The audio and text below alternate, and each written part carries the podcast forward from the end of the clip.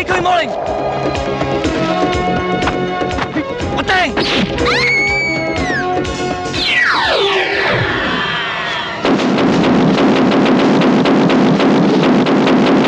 龙霄九天，万剑齐飞。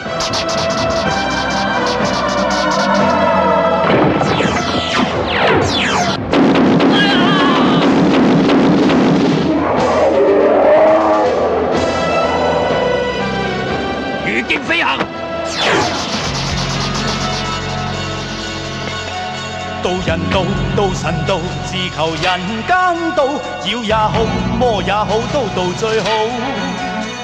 少年老，天地鬼哭神号，大地舊日江山，怎麼會變血海滔滔？Authentischer rüber, wenn ich Käse sage und dann danach sag so, ja. Ja, es ist, es ist, ich finde es auch total okay. Ich finde auch, ähm, ich finde gerade bei asiatischen Filmen ist ja auch gerade immer so die Sprachbarriere ein Thema. Keiner von uns spricht jetzt ähm, Mandarin oder Kantonesisch, Kantonesisch in dem Fall.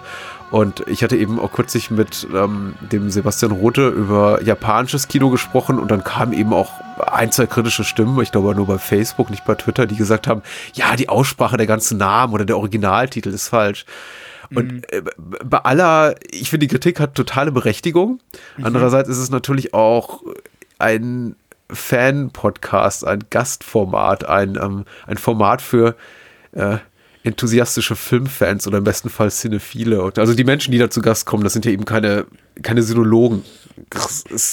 Ich kann nur auch äh, fairerweise ein gewisses Maß an Vorbildung, was so äh, ja, äh, Fremdsprachig, Grammatik, Semantik und Aussprache betrifft, da Ja. erwarten. Und ich hoffe da einfach auf Verständnis seitens der Hörerinnen und Hörer. Die meisten, die meisten, die du auch zu Gast hast, sind auch keine professionellen Filmwissenschaftler. Nein. Siehe mich. Was total okay ist, aber es sind eben Filmenthusiasten, Kinoenthusiasten und das ist äh, super. Und das Schöne hier an der Bahnhofs Kino Extended Edition ist natürlich auch, dass ich äh, mich so ein bisschen zurücklehnen kann und äh, der Gast oder die Gästin in der Regel vorschlägt, was über was gesprochen wird. Das heißt, ich kann dann äh, ein bisschen mehr äh, Vorbildung erwarten seitens der Gäste und ein bisschen weniger Vorbildung mitbringen, weil ich sage, ach, das ist ja ein Wunschfilm des Gastes. Also eigentlich habe ich nichts zu tun. Mal gucken. Mal gucken. Ähm, ich moderiere dich mal klassisch an. Alles klar. Hallo und herzlich willkommen zur Bahnhofskino Extended Edition Episode Pan 50, würde ich mal sagen. Ich glaube, ich glaube, wir hatten tatsächlich unsere, unsere 50 mit demselben Gast, den ich heute auch wieder empfange. Und es war eine schöne 50, es war eine verdiente 50. Und äh, ich glaube, wir haben dem Thema, das, über das wir damals gesprochen haben, äh, dem Film besser gesagt, Iron Angels oder Angels, Angel zu Deutsch, da gab es ein bisschen Titelverwirrung, einem tollen Hongkong-Actioner alle Ehre gemacht und sowieso der Tatsache, dass er eben 50. hatten, sowieso. Äh, jetzt, knapp zehn Episoden später, ist er wieder bei mir, der Max. Hallo. Hey, hallo. Hey. hey, so viel, so viel Begeisterung. Ich bin Auch, erfreut. auch wenn ich erst vor einer Stunde ungefähr wach wurde, aber hey. Ja, ich habe äh, ich hab gerade auch nochmal Aspirinkomplex genommen und mich gerade so ein bisschen die, die, ja, tatsächlich, nicht, nicht wegen dem Kater. Ich bin tatsächlich äh, stark erkältet. Ich glaube, das hört man auch. Zum Glück nehmen wir nicht streng chronologisch auf, diese Episoden. Das heißt, wenn wir das aufnehmen, vergehen ungefähr vier bis acht Wochen, bis wir das veröffentlichen. Ja. Und dann kann keiner mehr nachvollziehen, wie es mir ging. Aber es war eine echt nicht so gute Woche, gesundheitlich und sonst wie. Aber Ja. hey, wir sprechen Gute. über Chinese Ghost Story. Genau. Eins, zwei und drei. Weil man kann ja nie genug haben. Es gibt, es gibt zwar noch ein Remake von 2011, aber Ja, nein. Besser nicht. man assoziiert die Reihe primär mit dem Namen ihres Produzenten, nämlich äh, Choi Hark, äh, der ja Hongkong-Maestro sondergleichen ist, also eine der wichtigsten Gestalten im Hongkong-Kino der letzten 30 Jahre, möchte ich behaupten, 40 Jahre vielleicht sogar. Es ist halt äh, schwierig, die Reihe von seinem Namen zu lösen, was nicht ganz fair ist. Dann tatsächlich Regie geführt hat bei allen Reihen äh, Ching Siu Tung. Obwohl man, obwohl man eigentlich bei äh, Choi Haag sich nie wirklich sicher sein kann, ob er jetzt ähm, Produzent oder Regie führt, weil allein so wie er arbeitet, äh, berichten sehr viele halt, dass er sehr oft eingreift und halt auch Regiearbeit auch übernimmt, teilweise.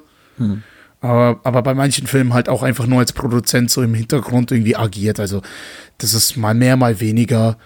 Äh, also sagen wir es mal so, seine Tätigkeit ist etwas dehnbar, was bei seinen Produktionen angeht. Also das, was man auch von Steven Spielberg Presents Poltergeist gehört hat. Mhm. Von wegen Toby Hooper hat da nur die Hälfte gemacht am Set und wer weiß, wer weiß. Ja. Aber so oder so, die Filme sind, glaube ich, qualitativ gut oder zumindest so gut, dass sie eben im Gedächtnis geblieben sind. Sie genießen so einen quasi legendären Status innerhalb des äh, Hongkong Wuxia Fantasy Action Genres, Genres Plural, wie auch immer. Und der Daniel und ich, wir haben ja vor ein paar Jahren schon über den Film gesprochen und leider, ich glaube, ähnlich ging es uns auch mit Bullet in the Head und vor allem die Heroic Trio haben wir nicht auf die allerbeste Kopie zugegriffen. Ich glaube, unser Gespräch war so ein bisschen okay-ish. Ich habe dann auch noch mal in meinen Letterbox-Account geguckt und gesehen, dass ich jetzt Chinese Ghost Story damals drei Sterne gegeben habe und habe mich hab mir an den Kopf gepackt und dachte mir, okay, was kann mich da getrieben haben? Nur kurz in die Episode reingehört, ein bisschen gequält, auch wieder ausgeschaltet und festgestellt, okay, ja, das Gespräch könnte man noch mal führen. Äh, Das, das, so wie ich es jetzt schildere, ist nicht in der Reihenfolge passiert. Ich glaube, der erste Impetus kam von dir, der gesagt hat, Ja. ja, die war ja nicht so toll. Ja, ich, ich habe nur so gemeint, so ja, die Reihe wird ein bisschen stiefmütter, wurde ein bisschen stiefmütterlich behandelt. so, so, ja, das gibt's schon, aber der ist halt echt nicht so gut, so quasi. aber ja, eben da habe ich dich dann gefragt, ob du ähm, vielleicht der Reihe eine zweite Chance geben kannst, weil Ja. also sehr viele berichten auch, dass mit Chinese Ghost Story so quasi die, der erste Berührungspunkt mit dem Hongkong-Kino stattgefunden hat. Einige erzählen, dass die den damals, ich glaube 93 war das, irgendwie bei der ARD gesehen haben. ja. Ich war da noch gar nicht in Planung. Ich hatte, ich hatte leider diesen Berührungspunkt nicht. Ich hatte tatsächlich den Film erst äh, dieses Jahr gesehen, beziehungsweise die Filme, ähm, und habe so eigentlich gar keinen nostalgischen, keine, gar keine nostalgische Verbindung dazu. Aber trotzdem ist äh, Chinese Ghost Story sofort äh, mein Lieblingsfilm geworden, der erste. Oh, oh. Bei Letterboxd. Au, okay, okay. Äh, äh, nicht der der Lieblingsfilm, aber einer deiner Lieblingsfilme. Einer meiner, ja. Okay, okay. Stoß ich dir ein Dolch ins Herz. Nein, überhaupt nicht, überhaupt nicht. Also, ich, ich kann gleich vorwegschicken, ja, zumindest zum ersten, ich kann dir schon mal spoilern, mir, mir gefiel er jetzt sehr, sehr gut. Ich habe ihn aber auch in einer deutlich besseren Kopie gesehen. Ich bin nicht mehr ganz sicher, was wir uns da als Vorlage genommen haben vor fünf, sechs Jahren, als wir über den Film gesprochen haben. Ich glaube, es war wirklich ein, ein schlechtes VHS-Rip. Oh Gott, oh ja, oh gut, okay. Oh, Ja, vielleicht so im falschen Bildformat, ich weiß es nicht. Also ich bin jetzt auch alt. Äh, ungleich zu dir bin ich eben alt und ich kann mich nicht mehr so gut erinnern. Aber es war auf jeden Fall nicht so gut wie das, was ich jetzt gesehen habe. Ich war, war relativ erfreut darüber. Ich war erstmal so ein bisschen enttäuscht, weil ich habe jetzt äh, diese, diese EMS-Box, die mittlerweile auch vergriffen ist, aber man kriegt sie ganz gut als Secondhand und kostet auch nicht allzu viel Geld, äh, bestellt habe. Ich war so ein bisschen enttäuscht vorweg, dass es die, die, die Filme nicht auf, äh, in HD gibt. Aber ich muss sagen, dafür, dass es eine DVD ist oder DVDs sind, sieht's gut aus. Es, es gibt, äh, also nicht in Deutschland, aber es gibt in Korea ähm, die Trilogie-Box auf Blu-ray. Aber ich weiß nicht, ob das remastered wurde. Ich habe leider nicht die Bildquelle gecheckt. A Chinese Ghost Story 1, 2, 3 erschien in den Jahren ähm, 87, respektive 90 oder 91, ich glaube 91. Äh, der zweite kam 90, der dritte 91. Also ich glaube, dass die wirklich, also nach dem zweiten gemerkt haben, okay, wir machen daraus einfach eine Trilogie, ist jetzt Ja. egal. Das war's eigentlich schon. Das sollte man irgendwie so als Vorwissen mit, mitbringen. Die, die, die, äh, die Besetzung wechselt so ein bisschen im Laufe der Jahre, aber da wir ja, äh, glaube ich, einigermaßen chronologisch vorgehen sollten und jetzt nicht irgendwie alles zusammenwerfen, fangen wir einfach mal mit dem ersten an, bevor ich jetzt irgendwie hier die, die Credits des zweiten nenne. Und da spielen eben äh, Leslie Chung spielt die Hauptrolle. Genau. Äh, Den Joe. Link Choi Sun. Ja, äh, Joey Wong, die weibliche Hauptrolle, die, Nip Siu Sin. ja, auch in der deutschen Version. Ja, auch in der deutschen Version tatsächlich. Da hieß sie auch Siu Sin. Was, mich, was mich überrascht hat, weil äh, später wird sie einfach Lotus genannt und da habe ich auch so gedacht, so, okay. Aber egal. Und äh, Uma spielt äh, den, den älteren Krieger des Den- Waldes Den, Magier. den Kung-Fu-Mann mit Bart, wie der Ja, so schön im deutschen Synchro heißt. Ich, äh, ich muss leider vorweg schicken, ich habe ich glaube, was so die, die, die erzählerische Ebene betrifft, aber eben auch die, die Namensgebung der Figuren irgendwann so ein bisschen den Anschluss verloren. Ich habe jetzt die Filme relativ dicht gefolgt aufeinander geguckt. Ja, das vermischt sich leider ein bisschen. Das habe ich auch mal gemacht. Das ist nicht wirklich ratsam. Es ist nicht ratsam. Ich, ja, ich, ich glaube, es würde einem tatsächlich weniger auffallen, wenn man sie natürlich klar in dem zeitlichen Abstand guckt, in dem sie erschienen sind. Ich meine, den Luxus hatten wir jetzt einfach nicht. Und so mhm. denke ich mir dann doch, habe ich mir ein oder andere, das ein oder andere Mal gedacht, okay, das wurde doch schon mal erzählt. Die Figur habe ich doch auch schon mal gesehen, bloß da hatte sie noch einen anderen Namen. Mhm. Warum sehen wir jetzt dies nochmal oder das nochmal? Äh, geschenkt. Also, wenn es so viel Spaß macht wie hier. Und äh, der erste Teil ist auch tatsächlich so, was so das Erzählerische betrifft, in meinen Augen noch der, der nachvollziehbarste, so im klassischen Sinne, also was so klassische Plotstruktur ja. von A über B nach C betrifft. Der baut auch so eine Welt auf quasi. Und ja. äh, ich finde das auch einfach so krass, wie, also, falls ihr euch fragt, was das für eine Genre ist, das ist wirklich so eine Mischung aus Fantasy, aus Horror, aus Romanze ja. und aus Action, wo man einfach nur so denkt, so, okay, das kann eigentlich nicht gut gehen. Aber das dann tatsächlich äh, funktioniert. Und zwar, ähm, allein schon die erste Szene fängt schon auch wunderbar an, wie ein Unschuldiger im Tempel haust und dann vom Geistern ja. gesucht wird. Wo sofort klar wird, okay, da ist auch so eine gruselige Stimmung dabei.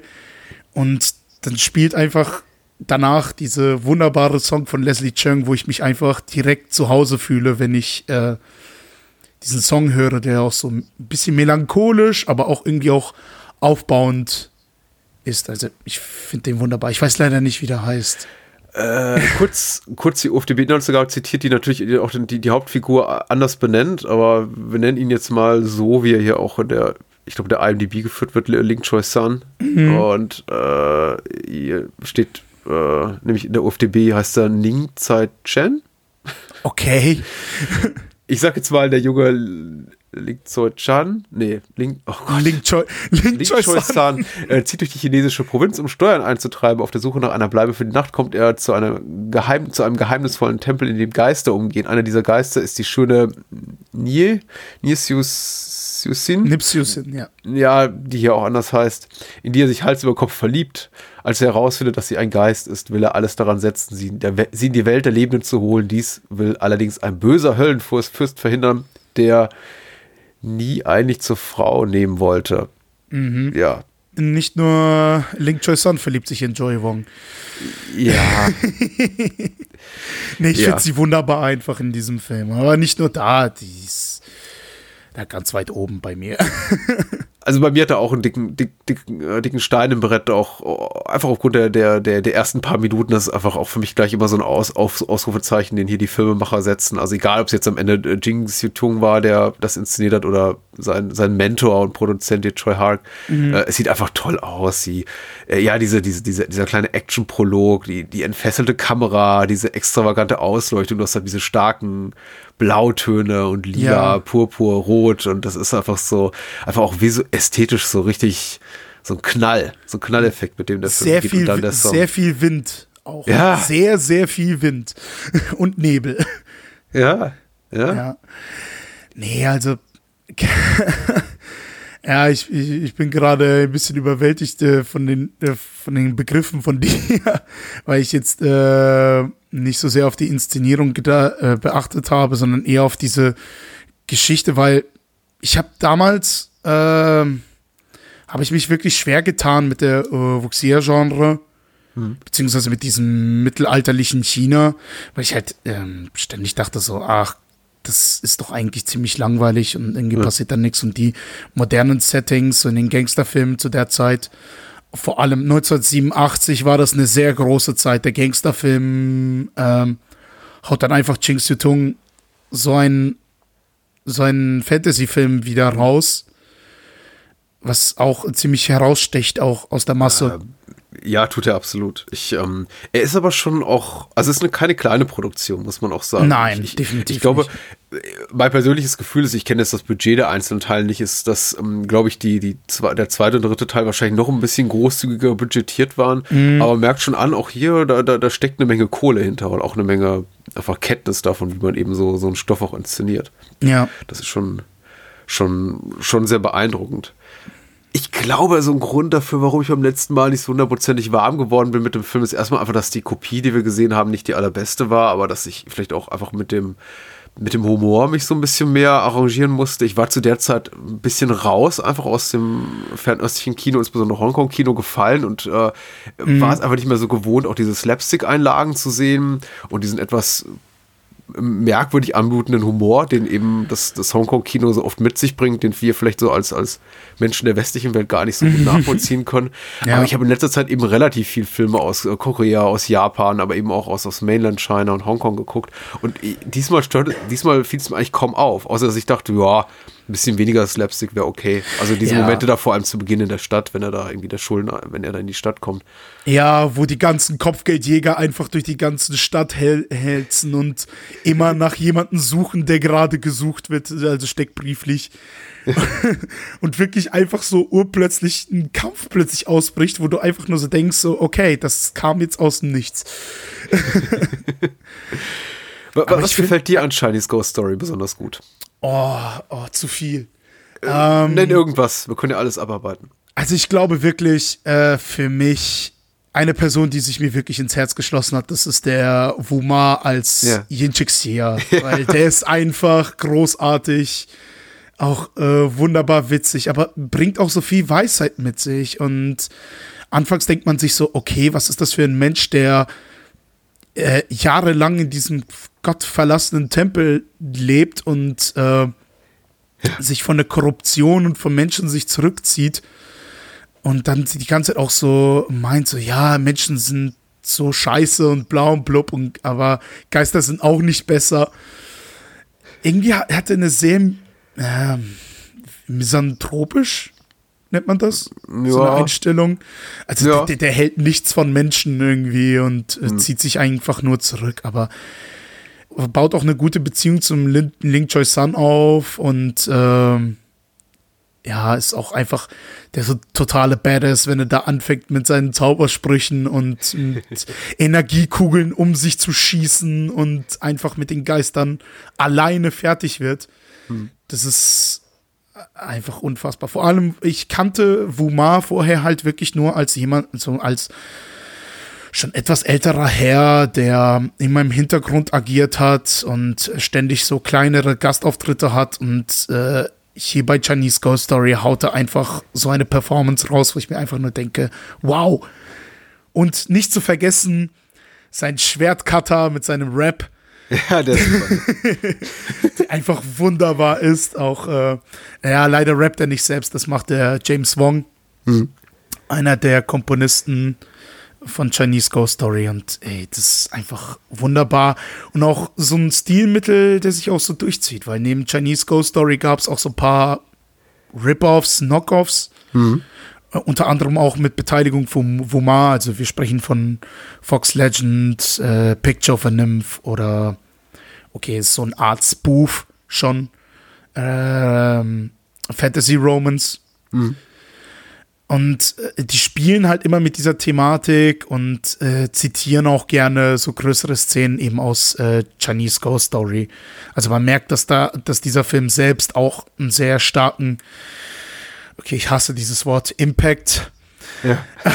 auf, auf die Kinolandschaft hatte und dass der auch ziemlich äh, in den Köpfen der Zuschauer auch geblieben ist. Die Figur, die du erwähnst, das ist etwas tatsächlich, also die, die Bumar hier spielt Yin, das ist äh, wirklich so eine, so eine Figur, die kann auch nur im Hongkong-Kino existieren. Also Ja, es gibt auch viele, so.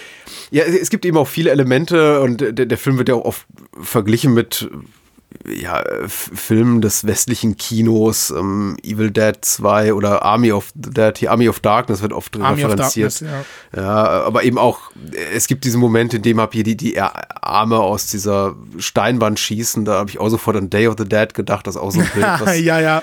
Was sich so eingebrannt hat für alle Zeiten in meinem Kopf als diesem Film zugehörig und da taucht sie plötzlich wieder auf. Aber äh, der, das ist das eine und ich finde es auch diese, diese ganzen Referenzen oder Hommagen, um es mal wohlwollend zu nennen, auch, auch, auch sehr hübsch. Aber dann hat er eben auch ganz viele eigenes, was so tatsächlich überhaupt nicht außerhalb von Hongkong-Kino eben genau dieser Zeit so existieren könnte. Und das ist eben diese Figur, ja. Und dieser Schwertkampf, dieser Schwert, wie hast du es genannt? Rap. Ja, Ka äh, Kata. Also Kata ist ja, Ja. so wie so eine Art äh, Choreografie, Ja. den man durchführen soll. Ja. Ja, das ist, das ist wirklich fantastisch. Und es ist auch etwas, was, ähm, es hat eben auch so ein, so ein, da ist eben auch so was Anachronistisches drin. Also so ein äh, ästhetischer Bruch, ne, dass du plötzlich diese Ja. zeitgenössische Popmusik hast in einem, in einem Stoff, der offenbar spielt, was vermutlich irgendwann im, im 19. Jahrhundert oder zu Beginn des 20. Jahrhunderts. Ich kann es chronologisch nicht genau einordnen. Ich auch nicht, ja. Aber das Krasse ist ja eben, ähm, der, der, ähm, diese, also Wumar selbst ist ja Daoist, also nicht er persönlich, sondern diese Figur. Ja. Und äh, ja, leider wurde das in der deutschen DVD nicht übersetzt, aber in der englischen Hong Kong Legends DVD sind zum Glück die Songs äh, teilweise übersetzt. Und da Ja. hat er auch so gemeint, so, ja, Dao ist ja sozusagen der Weg, also wortwörtlich übersetzt. Und er hat so gemeint, also was er rappt in, äh, in, in diesem Song ist einfach, ja, es gibt den bösen Dao, den guten Dao, den grünen, schwarzen, roten Dao. Und ganz am Ende meint er so, äh, pfui, pfui, pfui, ich pfeife auf alle Daos und finde meinen eigenen. so meinen eigenen Weg. Und da habe ich auch so gedacht, ja, okay, deinen eigenen Weg mit Alchemie und Geister bekämpfen und Köpfungen. Moralisch verwerflich, aber hey. ja, ja, ja, ja. ähm, äh, ja, ich glaube, man merkt schon so ein bisschen, also ich glaube für uns beide, ich möchte jetzt, korrigiere mich gerne, aber ich habe so das Gefühl, ohne jetzt für dich zu sprechen zu wollen, also es ist, ähm, ist schon so ein bisschen der heimliche Star des Films und unser gemeinsamer Held, vielleicht der heimliche Held des ersten Films. ja, definitiv. Weil- Und ich meine, ich, ich bin Fan von Leslie Chung. Also er ist wirklich, ähm, wir kommen noch zu den späteren Teilen, da habe ich so ein bisschen äh, kleineres Beef mit dem Hauptdarsteller, also leise Kritik. Aber äh, Leslie Chung spielt eben in den ersten beiden Filmen die Hauptrolle und ähm, ich finde ihn eben super. Der ist auch- er, er macht nichts falsch, aber er ist die uninteressantere Figur, weil er natürlich so der, der wirklich das wirkliche Greenhorn ist, dem erstmal alles beigebracht werden muss. Ja. Er ist, auch, er ist auch leider viel zu früh gestorben. Ja. Hm. Also ich hätte sehr gerne mehr von ihm gesehen, aber da gab es leider massiv Beef mit, ähm, mit den Fans, weil er war auch Sänger Ja. und da gab es immer so einen Konkurrenzkampf zwischen ihn und Alan Tam Ja. und äh, die Fans sind halt irgendwie komplett ausgerastet und haben auch schon die Sänger teilweise auch in den Wahnsinn getrieben. Also das, Ja, also ich, ich kann sorry auch für, dran, den, sorry für den Downer. Nee, nee, nee, das kann man noch ruhig erwähnen. Es ist tatsächlich auch etwas, was mir, was ich noch relativ gut im Gedächtnis habe, dieses, das damals zu hören, weil, also ich habe Anfang der 2000er, ich glaube 2003 hat der Suizid begangen, Glaube ja, ja. War ich noch wesentlich, steckte ich noch wesentlich mehr drin im Hongkong-Kino, äh, gu guckte das regelmäßiger, war irgendwie, hab mich noch in entsprechenden Foren rumgetrieben, hat dann in den Jahren darauf so ein bisschen nachgelassen. Und das hat mich schon sehr getroffen damals, da vor gut 15 Jahren, als da die News kam, weil er ist eben auch ein, er war eben ein mega erfolgreicher Star und das passiert Ja. eben wirklich nur, das ist ja zum Glück eine absolute, absolute Ausnahmeerscheinung jetzt das vergleicht man vielleicht mit dem Selbstmord von Tony Scott vor ein paar Jahren, dass jetzt eben jemand, der so dick im Geschäft ist, sagen wir mal, der auch so in der Öffentlichkeit steht, bei dem man auch sagt, da hätte man doch was merken müssen. Ne? Ja, Äh, stimmt. plötzlich hab irgendwie aus dem, weiß nicht, aus dem 40. Stock springt. Ja. Ach, das Das hat mich sehr getroffen. furcht, furchtbar, Hm. sowas. Ja. Joey Wong. Kann, kennst du sie woanders her? Du sagst, du hast so eine gewisse, sie übt einen gewissen Reiz auf dich aus. sie ist eine sehr schöne Frau und sie hat auch eine sehr, sie spielt eine sehr, sehr lasziv verführerische Rolle. Naja, ihr Geist ist auch, also die, sie spielt ja eine Geisterfrau, die auch Ja. alle Anwesenden im Tempel auch verführt, um die Seelen auszusaugen. Mhm. Woraus dann eben diese Stop-Motion-Zombies entstehen. Ja, Joey Wong, ähm, die, das war ja auch so gerade so dieser Zeitpunkt, wo sie auch sehr dick im Geschäft war und wirklich äh, in fast jedem dritten Film aufgetaucht ist. Sei es als äh, Nebenrolle oder auch als Hauptrolle. Ähm, ich glaube, das erste Mal ist sie mir wirklich aufgefallen bei Big Heat, als sie die Krankenschwester Ada gespielt hat. Da wären wir wieder bei Reizen und Krankenschwestern, ne? Aber ja, äh, ich weiß nicht, ich, ich, äh, die ist wunderbar. Auch bei Chinese Ghost Story durfte sie halt wirklich auch ähm, zeigen, was sie kann. Und ähm, das Krasse war ja eben, in Interviews sagt halt eben auch Wumar so, hey, wenn Joy Wong auf der, also am Set war, dann, die, die musste wirklich kaum was einstudieren. Die hat das alles so natürlich hingekriegt äh, Ja. auf dem ersten, zweiten Versuch. Da musste man ihr fast gar nichts beibringen. Die hatte so ein Talent, oder hat sie immer noch, die ist zum Glück noch am Leben. Aber äh, ja, eben, die, die hatte so ein Talent und man musste ihr wirklich kaum was beibringen. Ja, sie, sie konnte das wirklich aus dem Stegreif und auch bei Chinese Ghost Story spielt sie einfach wunderbar. Die Nipsius hin und man glaubt ihr auch wirklich, dass sie wirklich Gefühle für den Link Choi Sun hat und irgendwie viele meinen, die Romanze in dieser in diesem Film kommt irgendwie so ein bisschen out of place rüber, ein bisschen gezwungen, aber für mich ist das fühlt sich das irgendwie natürlich an, obwohl es naja, unnatürlich ist, wenn sich ein Mensch in einen Geist verliebt. da passt auch wunderbar die deutsche Untertitel zu Chinese Story, äh, Ghost Story, Verführung aus dem Reich der Toten und das Ja, bringt es auch wunderbar rüber. ja. Und ja, leider wird sie halt storymäßig auch dazu gezwungen, also auch vielleicht auch Kritik an äh, geplante Ehe, dass sie an diesem schwarzen Fürsten verheiratet wird, was halt auch äh, ein sehr wichtiger Plotpunkt ist und äh, Link Chosan versucht ja dann auch sie zu befreien, ja. dass sie wiedergeboren wird. Auch, was ich auch so faszinierend an dieser Liebesgeschichte finde, ist auch einfach, dass sie so, im Englischen gibt es ja den Begriff so bittersweet. Also der ist so, der ist zwar schön, aber man merkt so am Ende des Films so, der ist nicht von Dauer, weil Spoiler, sie wird, äh, sie wird befreit und äh, kehrt erst in 100 Jahren wieder, also als Reinkarnation zurück. Und in der Zeit kann halt Link Choi Sang sie nie wiedersehen. Äh, und ich weiß nicht, das das hat mich schon ziemlich mitgenommen am Ende, als sie sich verabschieden und einfach beiden bewusst wurde, dass sie sich nie wiedersehen. Und das hat auch den Yinchik Xia auch tatsächlich einfach ein bisschen mitgenommen, obwohl der früher immer gemeint hat, ah, du triffst dich mit dieser Geisterfrau, sei, die ist aber mega gefährlich und so weiter und so fort. Ja, da drückt er doch ein Auge zu. Das fand ich auch ziemlich schön. Ähm, den, dessen Erwähnung haben wir, glaube ich, bisher auch ausgespart, aber er ist da. Er ist da. Ja, Ich finde die Liebesgeschichte tatsächlich ganz schön. Also ich habe auch den Kritikpunkt nie gehört, dass sie so aus, aus dem Nichts kommt, aber ich, ich verstehe, was du meinst. Es ist tatsächlich, glaube ich, so, dass man mh, ab einem bestimmten Punkt sich wahrscheinlich darauf einlässt, auf auch die, so einfach die, die Atmosphäre des Films und die Art, wie er seine Geschichte erzählt, was eher so eine gefühlte Wahrheit transportiert als eine, die man tatsächlich rein intellektuell nachvollziehen kann. Also es gibt ja einfach viele Situationen, von denen man sich schon, wenn man nur einen, eine Sekunde anfängt darüber nachzudenken, schon fragt so, wie, was, wer, wer ist das jetzt und wie kommt die dahin und warum kann der plötzlich, wieso fliegt der plötzlich durch die Luft? Das konnte er doch bisher nicht und äh, Ja. warum, ja genau, warum rappt er jetzt da mit seinem Schwert über, über Daoisten? Also das ist, äh, ist einfach ich, ich komme mich eben diesmal darauf ein, dass ich glaube, das ist auch der maßgebliche Unterschied, warum er mir diesmal so viel Spaß gemacht hat. Und gerade auch die, die, die Szenen zwischen äh, Leslie Chung und Joey Wong haben mir, mir sehr viel Freude bereitet. Also diese ganze ähm, äh, Badewannen, Badekübel-Szene Oh, ja, ist ja schon ein, ein moderner Klassiker des Hongkong-Kinos. Ja, großartig, diese Szene. Ich finde es auch äh, krass, dass ähm, die Herren quasi von Joey Wong, Ja. das ist irgendwie auch so ein She-Mail-Geist.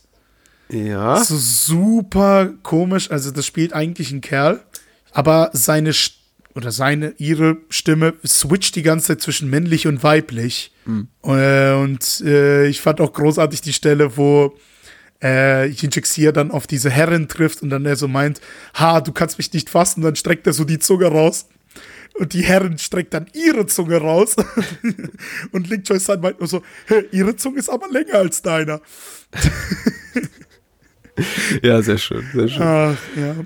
Ähm, ja, die, die, die kuriosen Einfälle sind auf jeden Fall, die sind so mein Highlight und ich glaube, wer das, wer, wer darauf steht, der wird in Teil 2 noch mehr bedient, darüber reden wir ja gleich. Äh, aber ich, ich, also hier, hier haben sie noch irgendwie so ein bisschen anderen Zweck, während das im, im zweiten Film schon eher so Dauerbeschallung ist. Du wirst da zugeballert mit Mehr irren Action, Special Effects. mehr Action fokussierter, ne? Ja, total. Ist das hier so, hat sie hier noch so den, im, im ersten Teil, was auch sehr positiv ist, so einen echten Überraschungseffekt. Denn wenn du diese Momente dann siehst, wie zum Beispiel dann hab hier die, ähm, diese Kamerafahrt in den menschlichen Körper oder Oh, zum ja. ersten Mal die lange Zunge, wie sie rausschießt, denkst du so, oh wow, warte mal eine Sekunde, das, damit habe ich jetzt nicht gerechnet. Chinesische schwarze Magie und Alchemie. Ja. Es ist nicht erklärbar. Ähm, und da, äh, das, ähm, und, und da passt eben auch Joey Wong hier als, als äh, nee, äh, Leslie Chung als äh, Choi Sun irgendwie auch so gut rein, weil er eben das Ganze auch immer so kommentiert als jemand, der das auch, glaube ich, gar nicht so richtig begreifen kann. Er ist ja So auch als noch jemand, der, Außenstehender, ne? ja, der noch relativ später in dem Film sagt, ich glaube zu, äh, ja, zu Nipsey Hussine, äh, ähm, was, du, du bist ein Geist, du bist gar kein Mensch und ich bedenke, ja, dummi. Verdammte Scheiße, die fliegt da rum. Sie sagt die ganze Zeit, ihr ist kalt. Und sie sagt dir, äh, dir auch die ganze Zeit, dass du wärmer bist als sie. Vielleicht Ja. ist es dir nicht aufgefallen. Und ich meine, er hat auch zu dem Zeitpunkt auch schon längst äh, Wumar durch die Gegend fliegen sehen und ähm, Ja. im Kampf gegen irgendwelche Geister und ja. Ach Mann, ey. Der Mann, der Mann der Liebe. Ja. Der Link Choice. Die Baumgeister finde ich übrigens auch super. Sie sind eben, das sind eben keine Menschen in Kostümen, ne? Das sind einfach Puppen, Mannequins. Ja. Also so, so ganz, erinnert mich so ein bisschen an aus, ausgehungerte Fulci-Zombies. Die haben auch so ein, so ein Gesicht, was wie aus, aus, aus Lehm geformt zu sein scheint. So Ja, ja. gräulich, äh, verwachsen. Auch so ein bisschen widerlich, aber auch amüsant. Ich fand Ja. sie eben auch amüsant. Sie sehen auch irgendwie auch so ein bisschen mitleidenswert aus.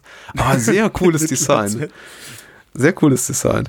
Ja, mag ich auch sehr. Und auch diese, ich weiß nicht, wie viel Aufwand das war für diese riesigen Puppen stellenweise.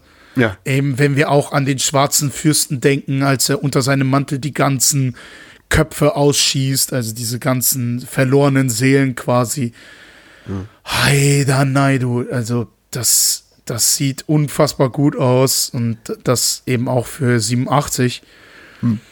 Und ich, ich finde auch, ich, das Finale ist in, in der Hölle quasi, finde ich auch Ja. einfach wunderbar.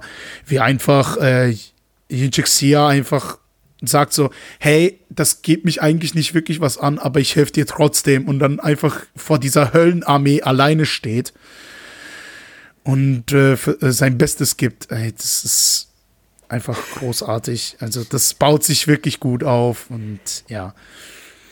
Ich fand auch die Stelle auch wunderbar, wo sie bei der, Gast, äh, bei der Gaststätte sind und sie äh, haben nach der Urne von Joey Wong gesucht, aber haben dann irgendwie drei mitgenommen und haben dann versucht, die Geister zu rufen. Da haben sie gemerkt, ach Mist, äh, sie ist nicht da. Und der, und der ähm, Wirt äh, draußen meint auch so mitsprechen zu müssen, was die Geister sprechen. Und die dachten so, ach Mist, in der letzten Urne ist ein Kerl. Und dann meint so der Wirt so, nee, nee, das war ich. Oh Mann. Ja, so Äh, kann man einen Witz kaputt erzählen. Ja. Nein, das ist total in Ordnung. Ich, Ja. ich erinnere mich an, ja, okay. Man soll sich auch den Film gefälligst selber angucken. Ich glaube, das ist auch so die Botschaft hier unserer kleinen, kleinen Besprechung. Also ich glaube, man kann den ersten auf jeden Fall vorbehaltlos empfehlen. Ich habe Definitiv. ich hab eine, ja, ich hab eine kleine Einschränkung, warum, ich jetzt nicht sage Megameisterwerk und es wird so ein ewiger Lieblingsfilm von mir. Ich fand tatsächlich die, die Slapstick-Elemente nicht störend in dem Sinne, dass ich sage, ich verstehe den Humor nicht, ich finde den doof, das ist unlustig. Ich verstehe schon, was die mir sagen wollen und ich glaube auch irgendwie in einer anderen Laune würden sie mich vielleicht sogar kriegen. Aber ich fand zum Beispiel diese ganzen ähm, Nebenplot mit dem raffgierigen, korrupten Richter und seinen Handlangern so ein bisschen, ja, warum eigentlich eine sehr, sehr charmante, also charmant ist auch irgendwie so ein, so ein, weiß nicht, beleidigendes Wort fast, warum eine sehr schöne, sehr bezaubernde, äh, fantastische Romanze mit Horror- und Action-Elementen kaputt machen durch so eine unnötige Nebenhandlung, wie ich dachte, so einen Handlungsstrang. Ja, aber andererseits auch nachvollziehbar, weil halt eben der Link Choi Sun auch gemeint hat, ja, dieser Daoisten-Mönch, der sieht aus wie ein Mörder, den die Ja. Stadt sucht. Und er hat halt äh, Angst gehabt, dass das genau dieser Mörder ist. Also, ich kann schon verstehen, warum das eingebaut wurde, aber ja, das fühlt sich ein bisschen rausgerissen an, tatsächlich. Ist drin, kann man machen, was man will. Ich habe tatsächlich gedacht, äh, dass dich eher stören würde, wie Wuma dickflüssiges weißes Gemisch ins Gesicht kriegt. Beim Kampf gegen den Monster. Aber gut. Nein, nein, nein, nein, nein, nein, nein. Nein, das habe ich irgendwie als, auf, auf die, als, die, als die filmische Realität so hingenommen und das ist ja okay. Die haben mich überzeugt. So sieht das eben aus. Ja. Das ist, äh, ja, ich meine, gerade bei den ganzen Designs, ich finde es immer gut, dass sie so ein bisschen davon abweichen, auch, auch also, von dem, was wir so gewohnt sind, wie Geister oder Horrorfiguren, Gruselgestalten auszusehen haben und äh, dann irgendwie auch, auch, auch Slapstick damit paaren oder auch wirklich so total, also stilistisch total, Momente, die total drüber sind. Also der, der, der finale Kampf ist jetzt nicht nur, der hat ja nicht nur diese hier Army of Darkness ä- ähnlicher, muss man sagen, der Film kam vier, fünf Jahre später erst raus, Army of Darkness Genau, ja.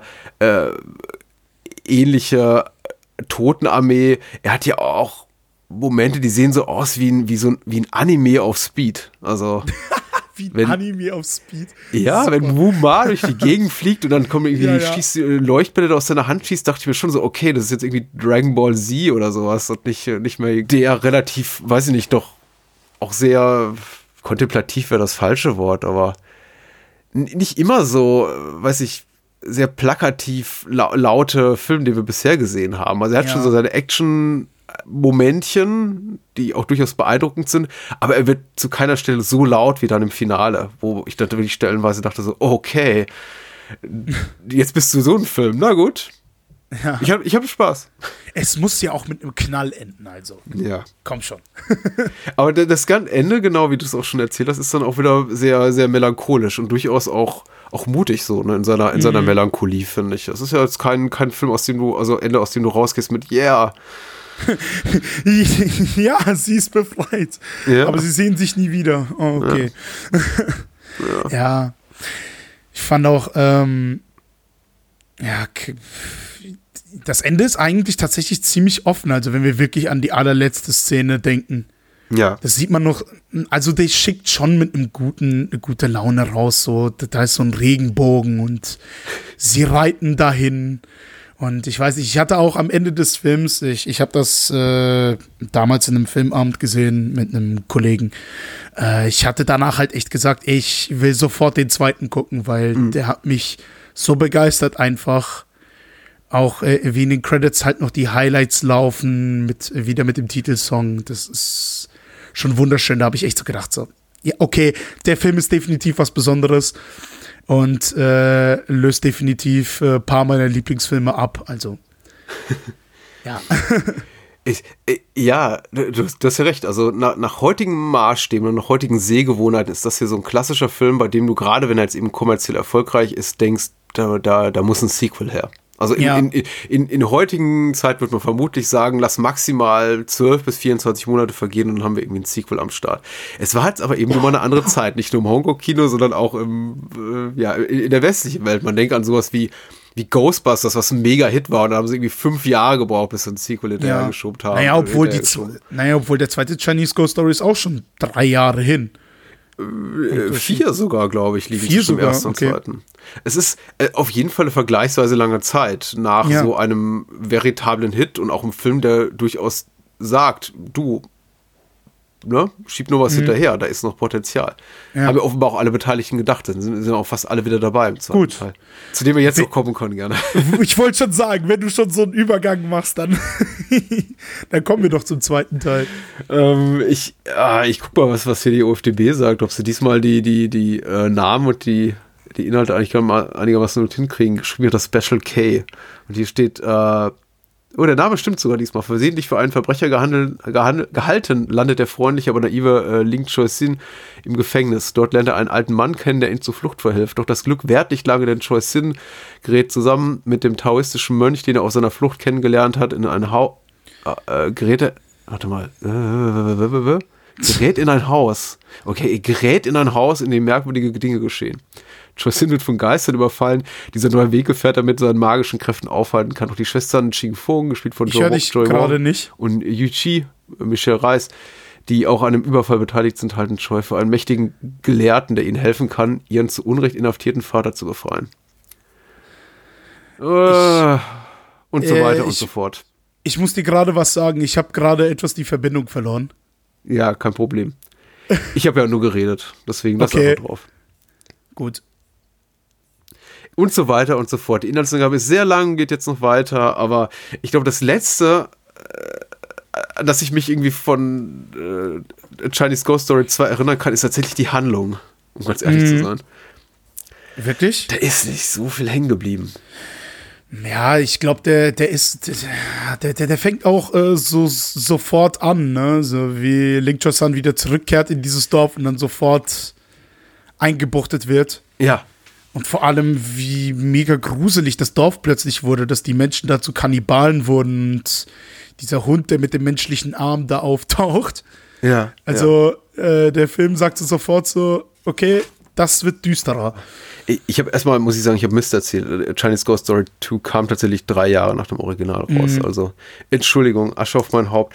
Aber ich, was, ich, damit- was ich sagen wollte, mit wenig, also mit, ich kann mich nicht an, den- an den Plot erinnern, ist tatsächlich, dass, ähm, dass er mich überfordert hat, vielleicht. Dass da so viel drin ist, was auch für mich aus dem Nichts kommt, was nicht zwangsläufig schlecht ist. Also es hat mir Spaß gemacht, aber von dem ich mich frage, warum, also bedingt Handlung A jetzt äh, Geschehenes B oder wie auch immer. Also da passiert einfach eine ganze Menge und wir müssen es eben als Betrachterinnen, Betrachter äh, als gegeben hinnehmen, dass das jetzt eben einfach so ist. Da ist eben einfach ein Typ, der da zufällig auch gerade da rumlungert außerhalb des Gefängnisses, in dem eben Leslie Chung inhaftiert ist, der kann sich eben durch die Erde buddeln.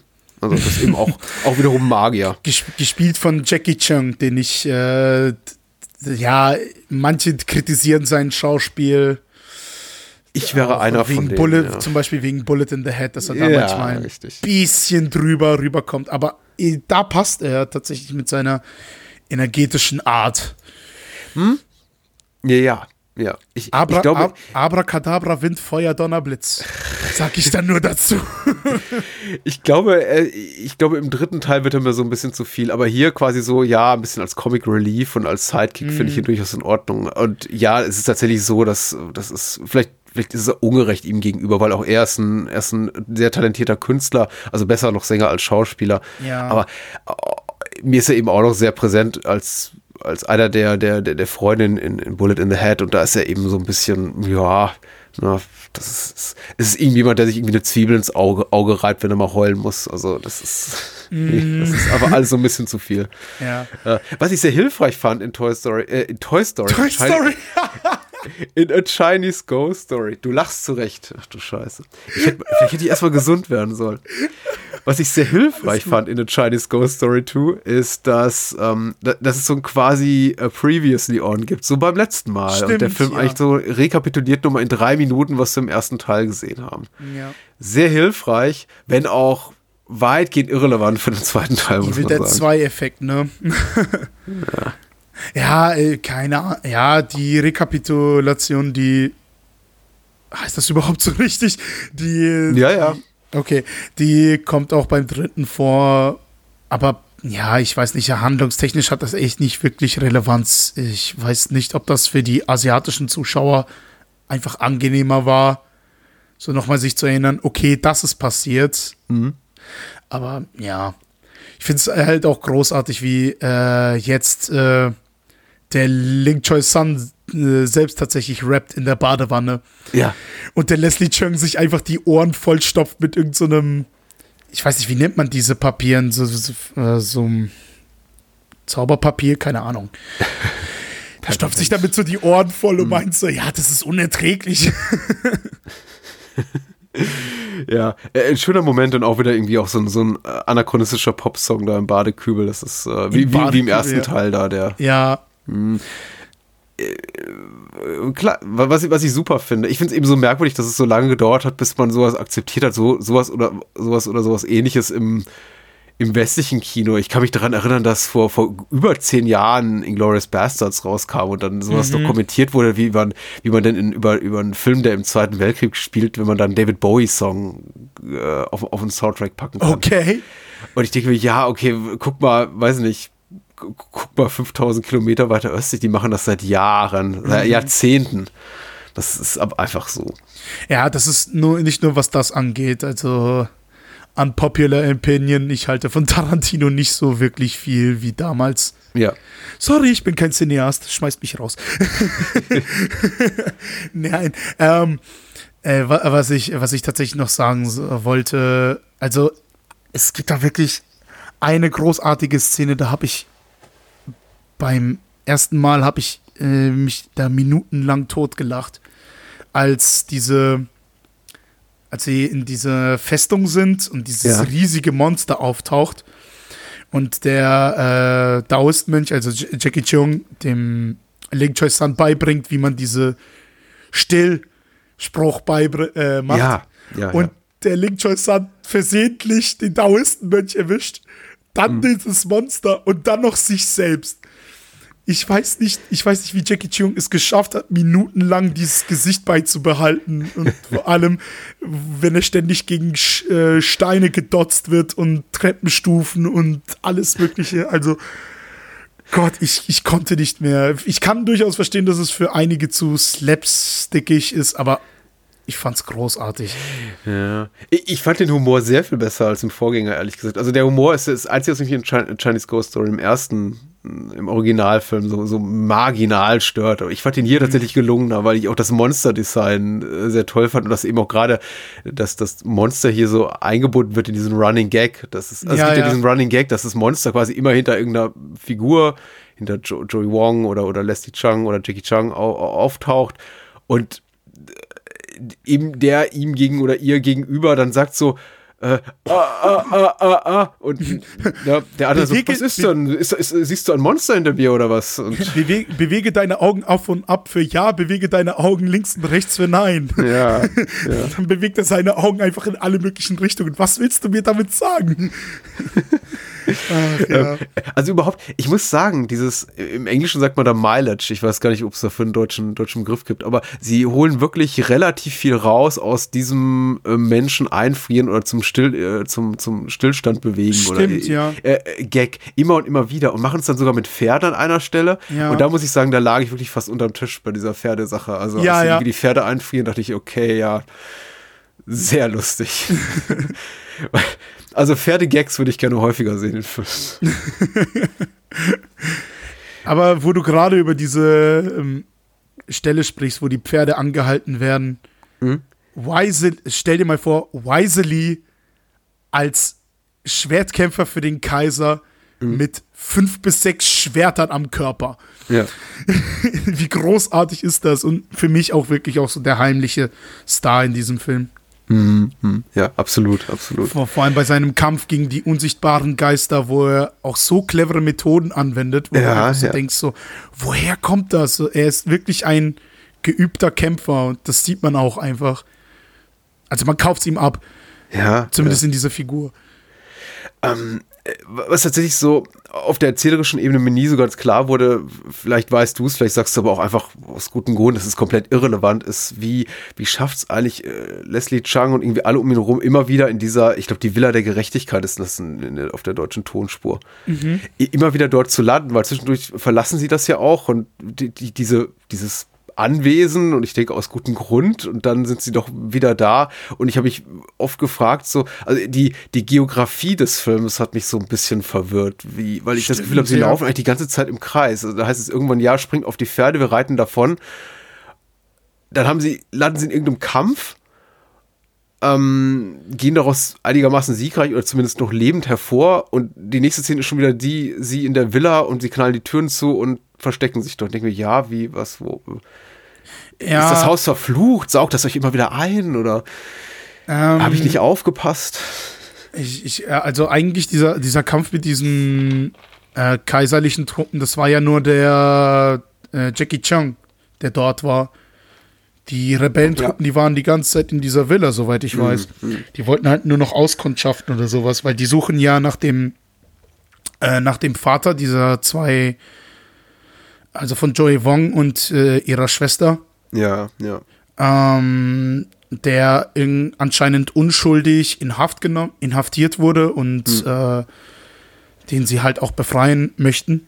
Ja. Und äh, die verbarrikadieren sich und warten halt auf die kaiserlichen Truppen anscheinend, weil die Wind davon bekommen haben, dass die in dieser Villa der Gerechtigkeit sind. Und die geraten dann auch im Kampf und äh, überzeugen dann auch den äh, Weiseli als Anführer, so, ja, dass der Mann halt wirklich unschuldig ist. Also den, den sie inhaftiert haben, aber Weiseli sagt, ja, Befehl ist Befehl, ich muss das leider für den Kaiser auch machen. Ja. Wo, wo dann auch äh, leider der Kultusminister, haben sie ihn genannt, der dann auch aufgetaucht ist und halt auch einen sehr eigenartigen Eindruck macht. Also so, Ja. dass da irgendwas nicht stimmt. Und äh, eben auch zum Hintergrund der Handlung auch, ähm, man merkt, also viele erzählen so irgendwie, das Land ist korrupt geworden, irgend, so irgendwas Dunkles braut sich, aber keiner weiß so wirklich was.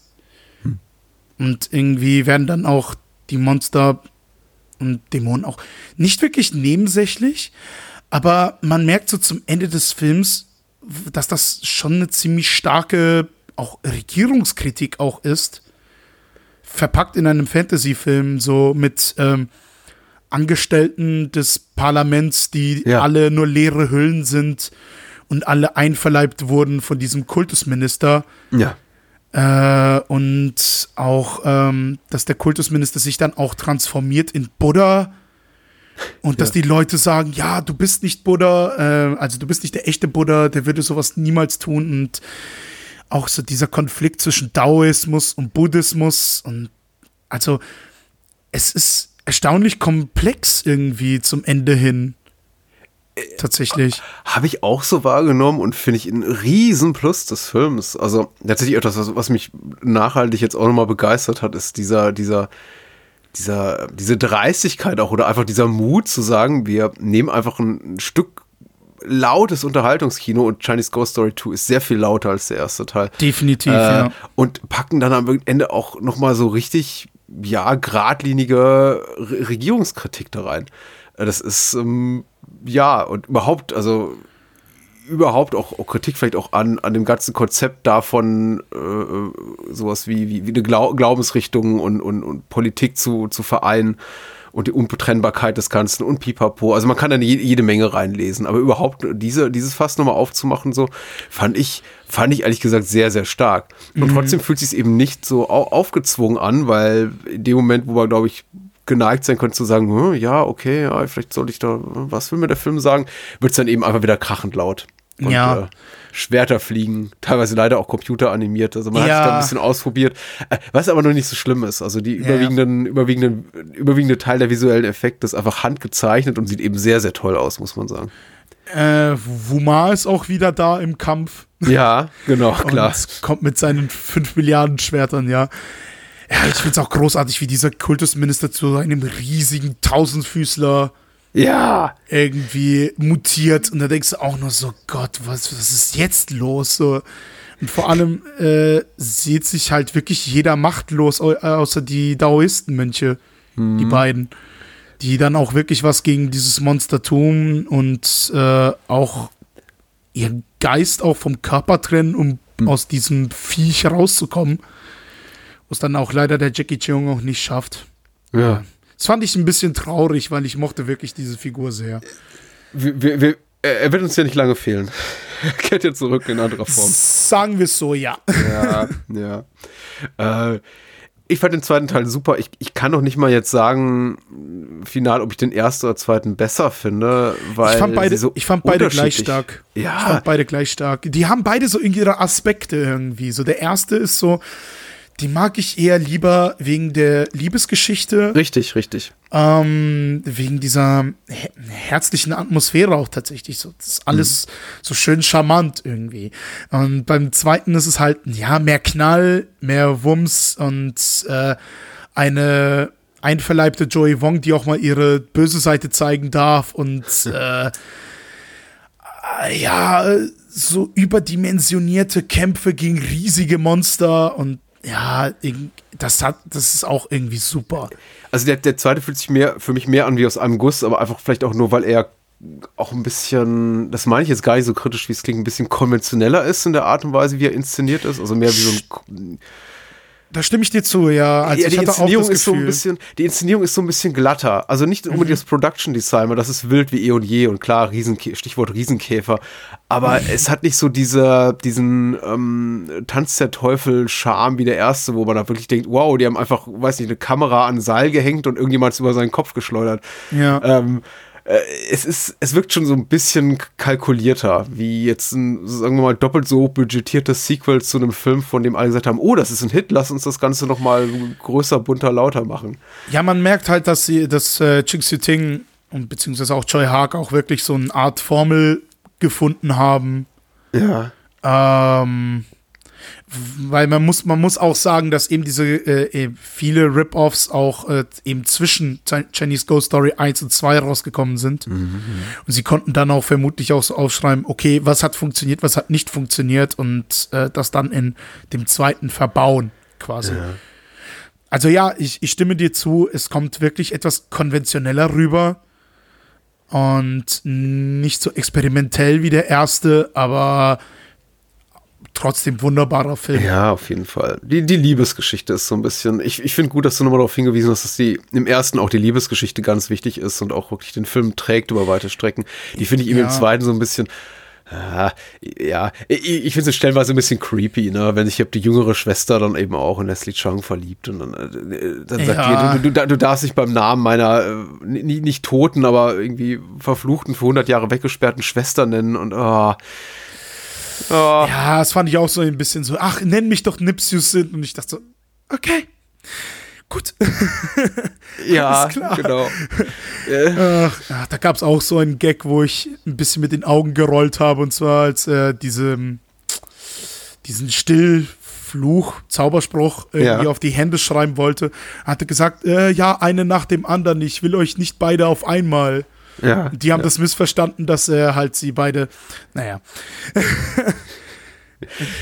Der, der Film schon. hat leider, äh, ich habe die DVDs gerade gelobt von EMS, die sind doch ganz fein. Leider hat der Film eben Dub-Titles und keine wirklichen Subtitles, die auf dem Originaldialog beruhen, weil einige Sachen funktionieren so gut, nicht so gut im Deutschen und ich wollte ihn eben auch gerne mal im Original gucken, einfach mit äh, adäquat übersetzten Untertiteln. Es gibt eben so ein paar Sprüche, wenn da hier die, die, die Revolutionäre da, da schreien, ja, wir sollten uns alle in die Brust werfen. Ich dachte, okay, was? Ja, ja, ja, ja. Ähm, was hat man da wohl übersetzt? Und leider bietet einem eben, wenn man das Kantonesische nicht mächtig ist, die, die DVD keine Möglichkeit da zu hören, was die im Original sagen. Was schade ist. äh. Dann hol dir die Hong Kong Legends DVDs. Da gibt's eins und zwei, glaube ich. Ich glaube, die habe ich sogar noch im Regal. Mal gucken. Ach, ist jetzt nicht wichtig. Brauchst jetzt nicht zu schauen. Mal gucken. Kommen wir besser Ähm, zum dritten.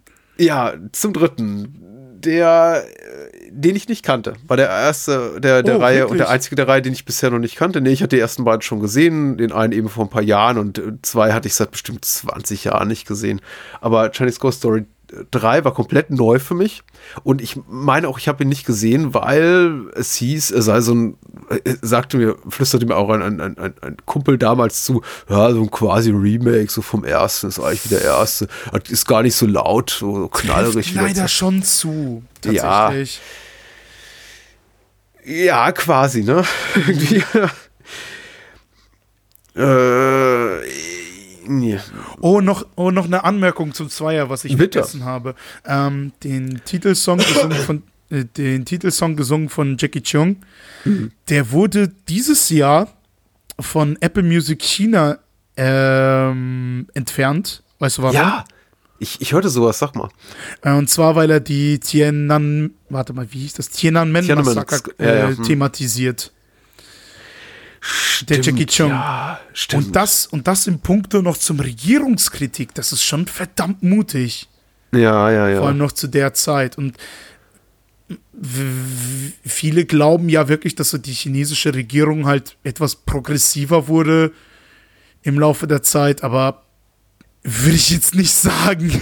Ja, ich finde das auch, ich finde das auch krass. Also jetzt auch äh, gerade nochmal jetzt eben so Kontext, Kontext der Hong Hongkong-Proteste in den letzten Monate. Genau. Ist, äh, ich, ich bin erstaunt darüber, was jetzt alles noch so aufflammt, jetzt mit ja gut 20 Jahre after the fact, also nach der Übergabe, Rückübergabe von, von Hongkong an China, dass jetzt plötzlich da irgendwie diese ganzen Sachen wieder aufkommen. Aber Mhm. ich weiß nicht, vielleicht war das alles eiskalt kalkuliert von der chinesischen Regierung, dass man gesagt hat, okay, lassen wir Hongkong erstmal so 15, 20 Jahre ein bisschen in Ruhe. Und jetzt kommen wir. Ja. Die müssen alles machen, was wir auch machen. Ach, die Armen. Ja.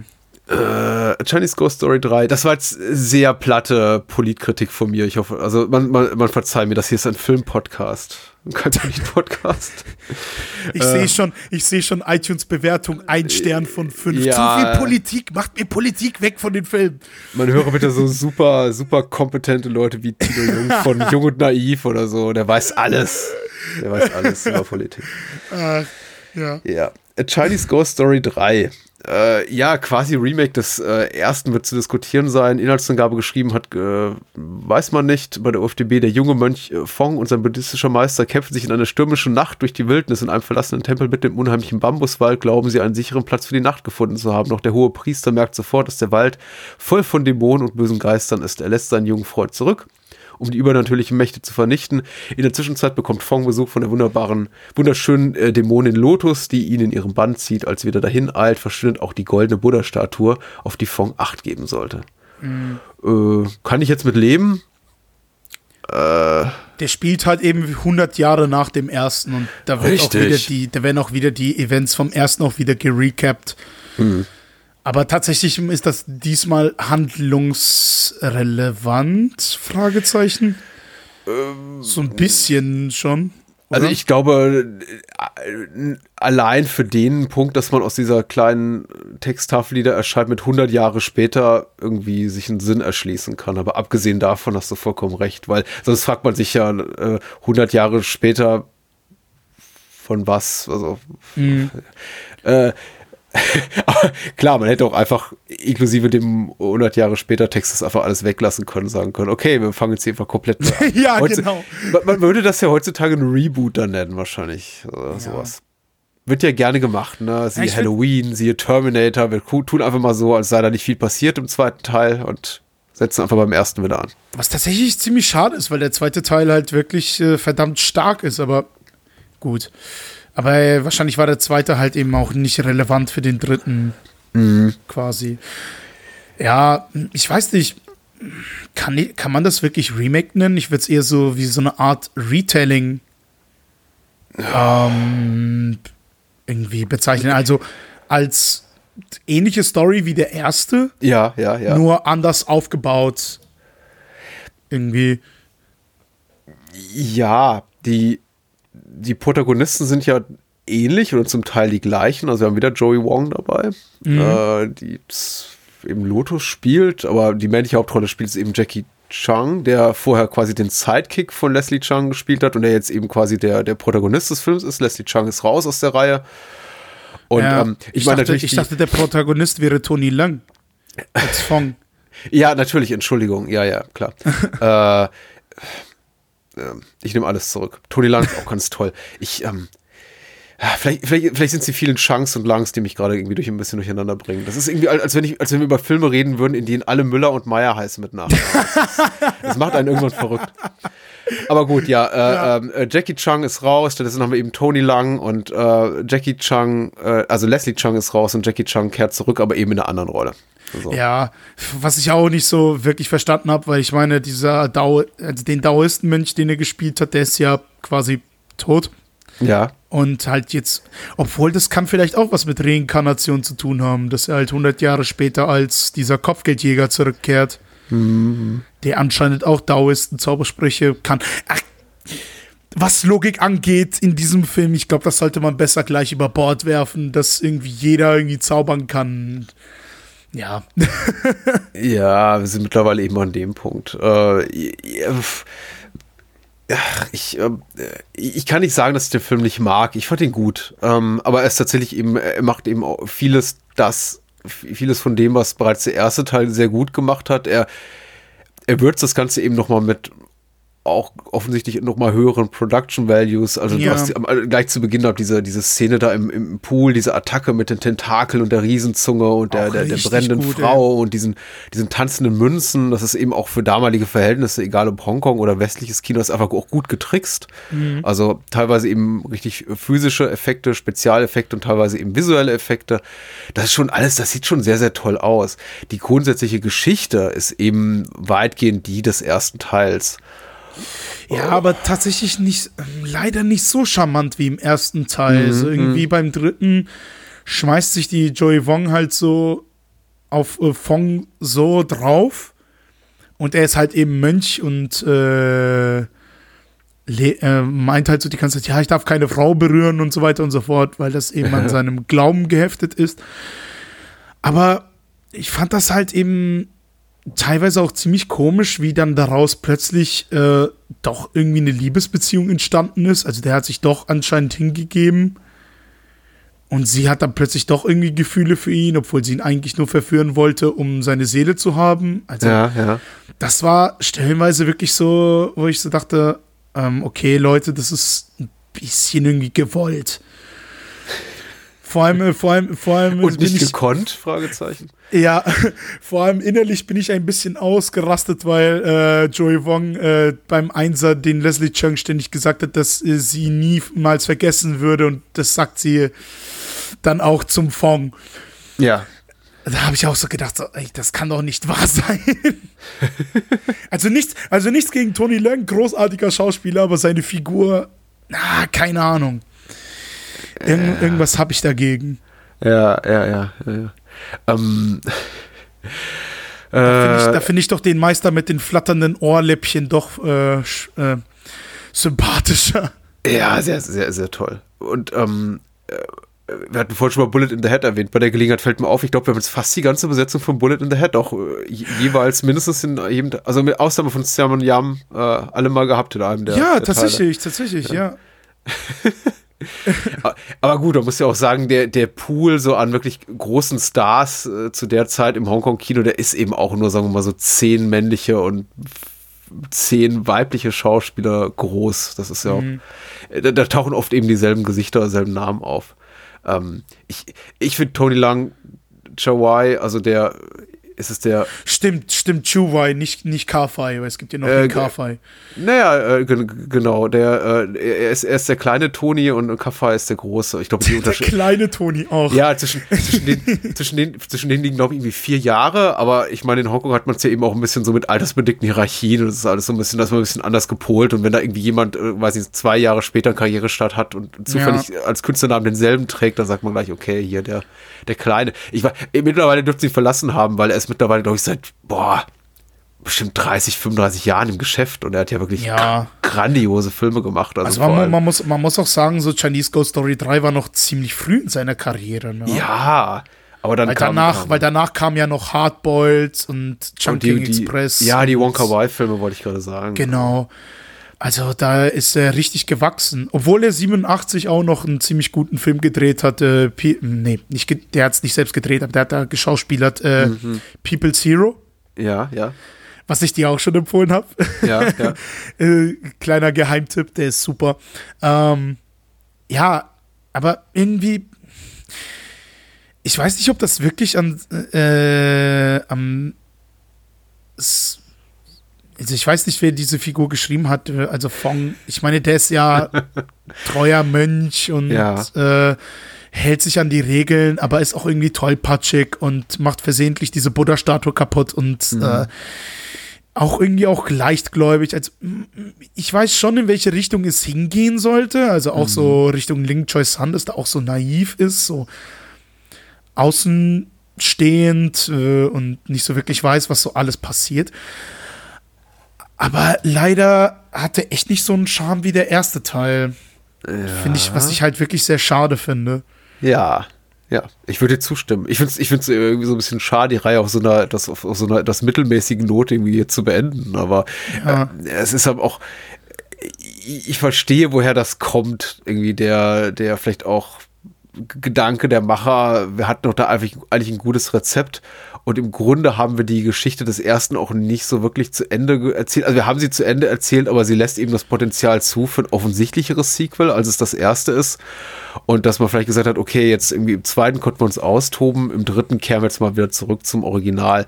Ich hätte mir eben nur eben gewünscht, dass sie dem Ganzen dann auch nochmal neue Aspekte erzählerisch, also dramaturgisch einfach abgewinnen. Und da habe ich eben das Gefühl, ist nicht so wirklich der Ehrgeiz da. Das ist super erzählt. Also ich bin für sich, für sich genommen, ohne das Wissen um die beiden vorhergehenden Teile und einfach mal weggedacht, dieses ganze, diesen ganzen kleinen Recap zu Beginn und die Texttafel mit den 100 Jahren, würde ich den wahrscheinlich gucken und denken, wow, wow, echt cooler Film. Ja, Aber, äh, ja, es, es, es, äh, also ich würde auch sagen, so, ich hasse, ich hasse jetzt diesen Film nicht. Aber ja, also ich mag den trotzdem noch in gewisser Weise. Also der äh, hat trotzdem seine starken Momente, wenn ich an diesen riesigen Haus denke, der zum Leben erwacht und äh, Ja, und äh, Fong in Gold eingehüllt, so wie Buddha am Himmel schwebend, der dann gegen diesen Dämonenhaus da ankämpft. ja. Und, Das- und Lao Shun hier auf dem fliegenden Teppich. Ja. Ja, also es gibt schon ziemlich gute Momente. Und Aber ich vermisse tatsächlich Wu Ma ein bisschen da drin. Ja, der, hat, der hatte wahrscheinlich keine Zeit gehabt. Nee. Äh, Hatten anscheinend einige keine Zeit. Ähm, ja. Ja. es wird, ja, ja, es ist. pff, pff. Ich, ich habe mir tatsächlich ganz, ganz wenig auch, auch gedanklich Notizen gemacht zum, zum dritten. Ich habe gemerkt auch, wie meine Aufmerksamkeit so ein bisschen schwand. Ich habe es auf die Tatsache geschoben, dass ich jetzt eben die drei Filme in äh, fünf Tagen gesehen habe und dachte, ja, vielleicht ist es einfach auch, auch einfach genug. Aber äh, ich, ähm, ich, ich war ein bisschen, ich, ich weiß eben auch, dass mich in anderen Filmen die Schauspieler, die ich hier sehe, insbesondere eben Joey Wong und Tony Lang, äh, Chawai, durchaus packen können. Und deswegen war ich eben hier so ein bisschen enttäuscht, weil ich eben an, an Performances der, der beiden gedacht habe, mit anderen Filmen, die ich eben sehr viel lieber mag. Bei Jackie Chung bin ich sowieso so ein bisschen, ja, Fun Fact, äh, Fun Fact, ähm, du musst unbedingt äh, Fantasy Romance sehen. Das ist Ja. so der Spoof von Chinese Ghost Story. Da spielt äh, Tony Leung einen, also wirklich so ein Nerd, ja, der äh, irgendwie so Comics zeichnet und das hat so eine ähnliche Prämisse wie die äh, wie das Musikvideo von Take on Me von Aha. ah, Also er zeichnet äh, Joey Wong so als hübsche Geisterfrau und das erwacht alles zum Leben und man merkt den beiden auch an, dass sie wirklich Spaß beim Drehen hatten.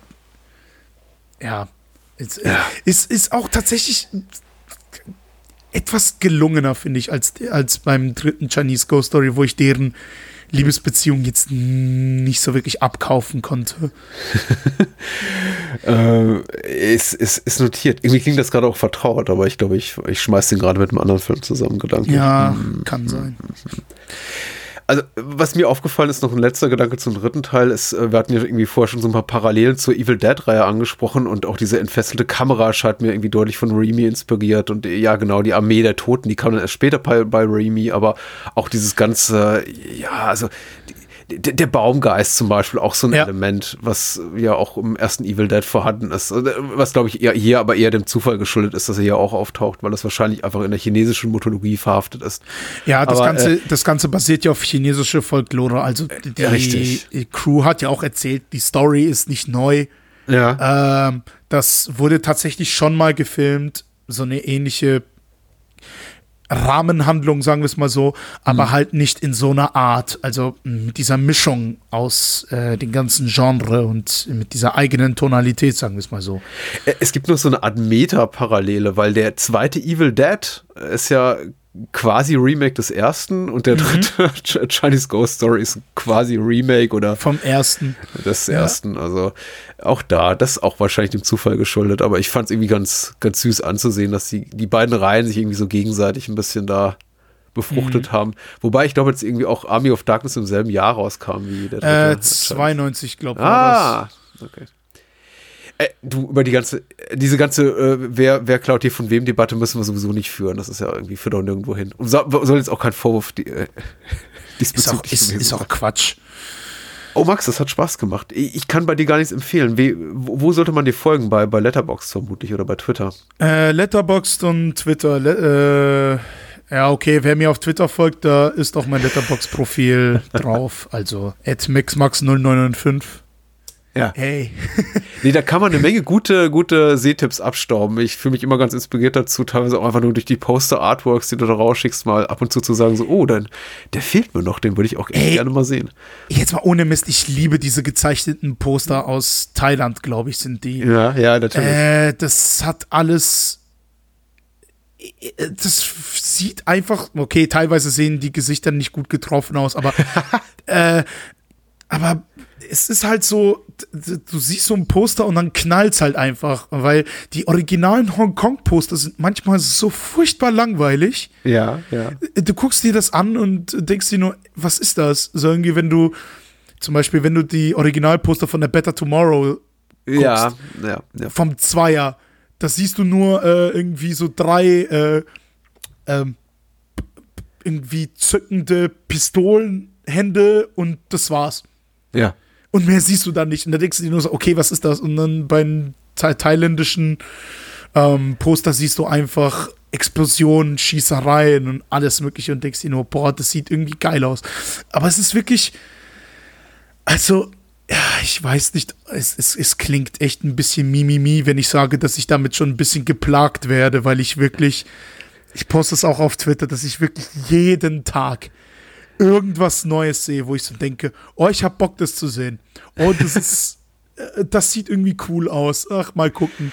Und manchmal, manchmal kommt auch so Durchschnittsbrei raus. Aber bei manchen Filmen denke ich mir echt so, okay, wieso kennt das kein Schwein? Ja. Sowas wie zum Beispiel äh, Boxers Omen Ja. mit äh, äh, Grüße an der Stelle an Gozo, der nicht die Klappe hält über den Film. Aber der Film ist auch einfach ein Mindfuck durch und durch. Und das war sehr ambitioniert von den Shaw Brothers, äh, sowas Mitte der 80er rauszubringen. Also das ist echt, ich habe das, also es war auch eine Erfahrung, den um 1 Uhr morgens mit halb schlafendem Gehirn so ein Mindfuck durchzustehen. Also Wer mehr davon äh, haben möchte, der sollte bitte deinem Twitter-Account folgen, ähm, den wir natürlich auch in den Shownotes verlinken. Definitiv. Und, äh, The Boxer's Omen, ja. Ist, Und- der ist auch schon auch- notiert. Und auch meine Liebe zu Chinese Ghost Story und vor allem Joey Wong. Ja. Die jetzt nicht so deutlich rauskam, ehrlich gesagt. Du hältst dich da zurück, aber ich meine, vielleicht muss man da auch ein bisschen die Privatsphäre wahren. Kommt ein bisschen zu creepy rüber, wenn ich zu viel über sie schreibe. Das ist okay. Die ist ungefähr doppelt so alt wie du, vermutlich mittlerweile. Aber, aber es gibt wirklich ein paar aktuelle Bilder, die hat, die ist kaum gealtert. Ohne Mist. Ja. Also wenn ich so jemanden wie Chow Yun Fat ansehe, der halt deutlich hagerer geworden ist. Also Joey Wong hat sich komplett gehalten. Gut für sie. ja, Und mit dem Fun Fact, genau. Ich danke dir, Max. Wir hören uns bald wieder. ja, würde mich sehr freuen. Adios. Macht's gut.